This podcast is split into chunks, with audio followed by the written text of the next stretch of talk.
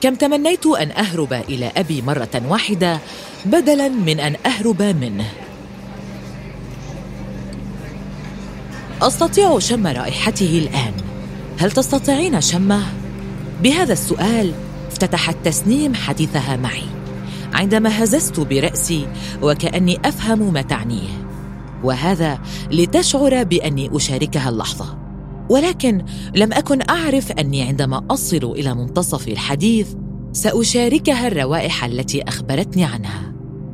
تتفحص تسنيم المقهى الذي كنا جالستين فيه وكأنها تخاف من وجود رجل مخابرات أو عنصر أمني وتقول كنت أخاف من صوت باب سيارته وكلما اقترب من باب البيت كنت أدس رأسي كسلحفاة تحت السرير.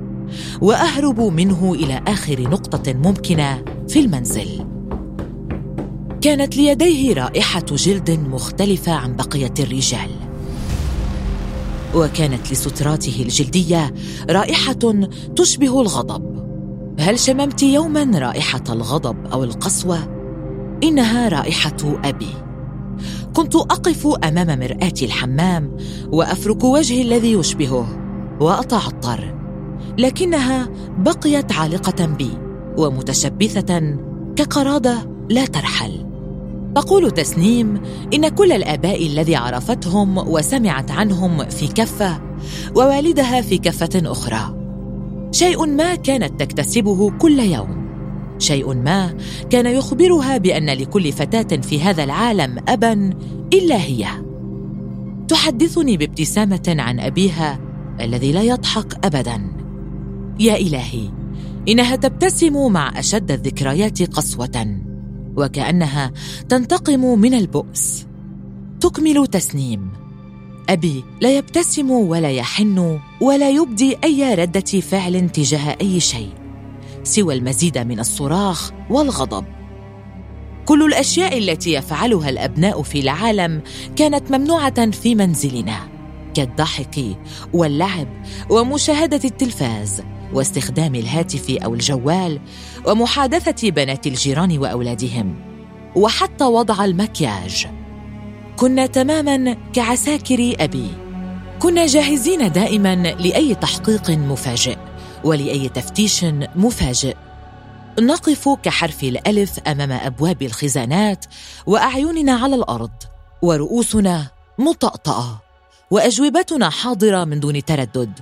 إذ كان علينا أن نجيب في جزء من الثانية على أي سؤال يخطر على بال أبي. لا نملك رفاهة التفكير في الأسئلة ولا نعرف على ماذا نعاقب أو السبب وراء منعنا من هذه الأشياء كلها.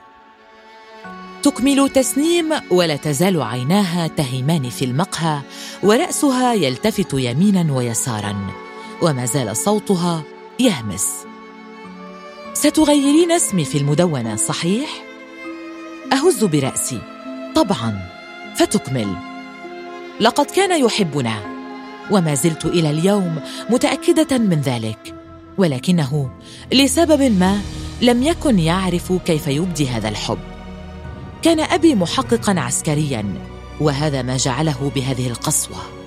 القسوة التي لا تسمح له بأن يكون ابا ولو لمرة واحدة.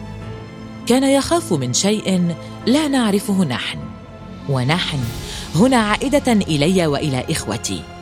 لن أقول إن أبي كان ذكوريا فهو لم يميز بيني وبين أخوتي الذكور بل كنا كلنا في الحفرة نفسها سواسية. كان أخي صغيرا عندما قال لي إنه يتمنى أن يحفر ثقبا صغيرا في الباب ليهرب من أبي ويختبئ في مكان ما. وتردف تسنيم كان أبي يرسم لي طريقي إلى المدرسة على ورقة. وعلى الرغم من أني كنت أعود إلى المنزل في أثناء دوامه وعمله إلا أني كنت أضعف من أن أقطع شارعا غير مرسوم على خريطتي. كان من دون أن يضطر إلى الكلام أو الضرب يخبرني بأني سأخطئ يوما. وهذا ما جعلني إنسانة حذرة ربما. كانت صديقاتي يعرفن مدى خوفي ورعبي من أبي. فكانوا يصرخون وسط الطريق. تسنيم اباك اباك أهربي. فأقف في مكاني منتظرة صفعه على وجهي أو شتيمة ما.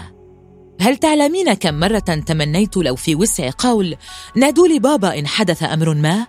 ولكن في كل مرة كنت أقول أمانة لا تقولوا البابا. كنت أقضي حصصا عديدة أتوسل زميلاتي لئلا يخبروا أبي عن خطأ عابر قمت به وكان منهن من يقمن بتهديدي باستمرار. هل تعلمين كم مرة حللت واجب إحداهن لأنها قالت إنها ستخبر أبي بأمر لم يحدث؟ كان يسأل صديقاتي عني لأنه يصدق كل الناس إلا أبنائه وبناته. كل الأشخاص أصدق منا ومن أمي ولو كانوا أسوأ أهل الأرض. يا الله كم تمنيت أن أهرب إليه مرة واحدة بدلا من أن أهرب منه. لم يجبرنا يوما ما على الزواج أو على الدراسة فقد كان يتعامل معنا بالصراخ فحسب وكنا نتلقى الموافقة أو الرفض من نظرة. تسألني تسنيم مجددا ستغيرين اسمي في المدونة صحيح؟ لم أهز برأسي هذه المرة بل أجبتها. نعم بكل تأكيد. فابتسمت. وتكمل تسنيم. أبي لا يكرهنا بل يكره العالم من حولنا. وكانت هذه طريقته لحمايتنا.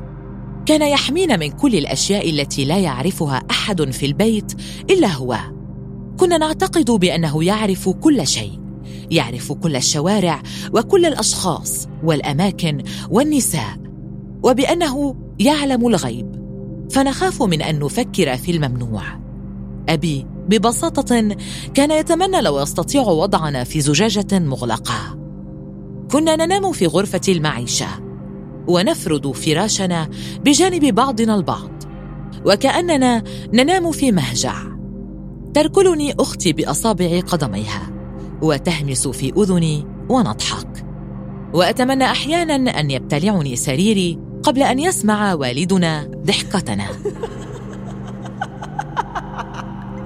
عمري الآن أربعون عاما. تكمل تسنيم وهي تمزق محارم ورقية بين يديها. إلى الآن أبحث عن أسباب لبره ولكني غير قادرة على طرد جميع الأسئلة من رأسي. لماذا كان علينا أن نخبئ أحذية بنات الجيران تحت وسائدنا؟ ونخبئ بنات الجيران خلف الستائر. لماذا لم يقم بتربيتي؟ لماذا لم يمسح على شعري مرة؟ لماذا لم يترك فرصة واحدة لكي يستصغرنا أمام الآخرين إلا وقد فعل؟ لماذا كان يجامل كل العابرين والأقارب على أكتافنا؟ لكنه يحبنا. تنظر إلي. هل تشمين الآن؟ إنها رائحة أبي يوم الجمعة. هذه الرائحة تعني أن أبي ليس غاضبا. بل ينتظر ضيفا يحبه وهذا يعني سيلا من الابتسامات الكاذبة لكنها ابتسامات على كل حال. اليوم نحن في أوروبا في مدينة بعيدة وصار أبي فجأة ابا. أخذ الشيب يشق طريقا إلى شعر أبي ولحيته وباتت تجاعيده قاسية ومختلفة عن التجاعيد التي تظهر على وجه أي عجوز آخر. أمسك بيده وأركض به إلى مواعيد الأطباء والبلدية وأناقشه في الممنوعات وأطرح وجهات نظري عليه. ويجيبني في مرات عديدة ويرميني بكأس الشاي أمامه. ولكن أصبح أكثر ودا وعطفا. ينسى أحيانا أني أربعينية وينسى أحيانا أني كبرت. لكني لم أنسى أنه أبي. لم أسامحه حتى هذه اللحظة ولكني أحبه. وهذا ما لا أفهمه. إني أحبه وأخاف عليه. وكل الأشياء التي كنت أخاف من القيام بها وأنا صغيرة لا أقوم بها الآن. ليس خوفا منه بل خوفا عليه. تنظر تسنيم إلى الشارع ثم إلي وتسألني هل تعرفين متلازمة ستوكهولم؟ أنا متأكدة من أن هناك متلازمة اسمها أعيش تحت جبروت أبي. اليوم نحن في أوروبا في مدينة بعيدة وصار أبي فجأة أبا. بدأت أشم رائحة غريبة بينما أشرب قهوتي وأغلق جهازي اللوحي بعد تدوين حكايتها. عرفت حينها أن لذكرياتها رائحة منفردة تشبه رائحة تصنيع الجلود في ليلة ماطرة تتخللها رائحة بواري مدفأة مازوت.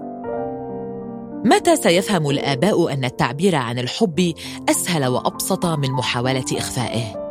لماذا يغطوننا عندما ننام بينما بكل صدق نحتاج إلى لمسة دافئة قبل النوم؟ لماذا علينا أن نبحث عن الحب في مصروف يومي؟ وكيلو موز وقطعة شوكولا بينما يمكن للحب أن يظهر في ابتسامة على غفلة وحضن عند الرسوب وضحكة عند الشوق. ها نحن اليوم نبالغ في إظهار مشاعرنا لأطفالنا. نبتسم في وجوههم من دون سبب ونعانقهم من دون سبب ونلغي من قواميسهم المفاهيم الخطأ والعادات القديمة ونحبهم قبل النوم وبعده. نخبئ كل الدموع والحسرات والشهوات ونظهر أمام أطفالنا بكامل الإيجابية والوردية. ونضع تلال السواد والغضب خلفنا لنقابلهم بأذرع مفتوحة. علنا لا نحوجهم إلى استنتاج حبنا بل إلى لمسه.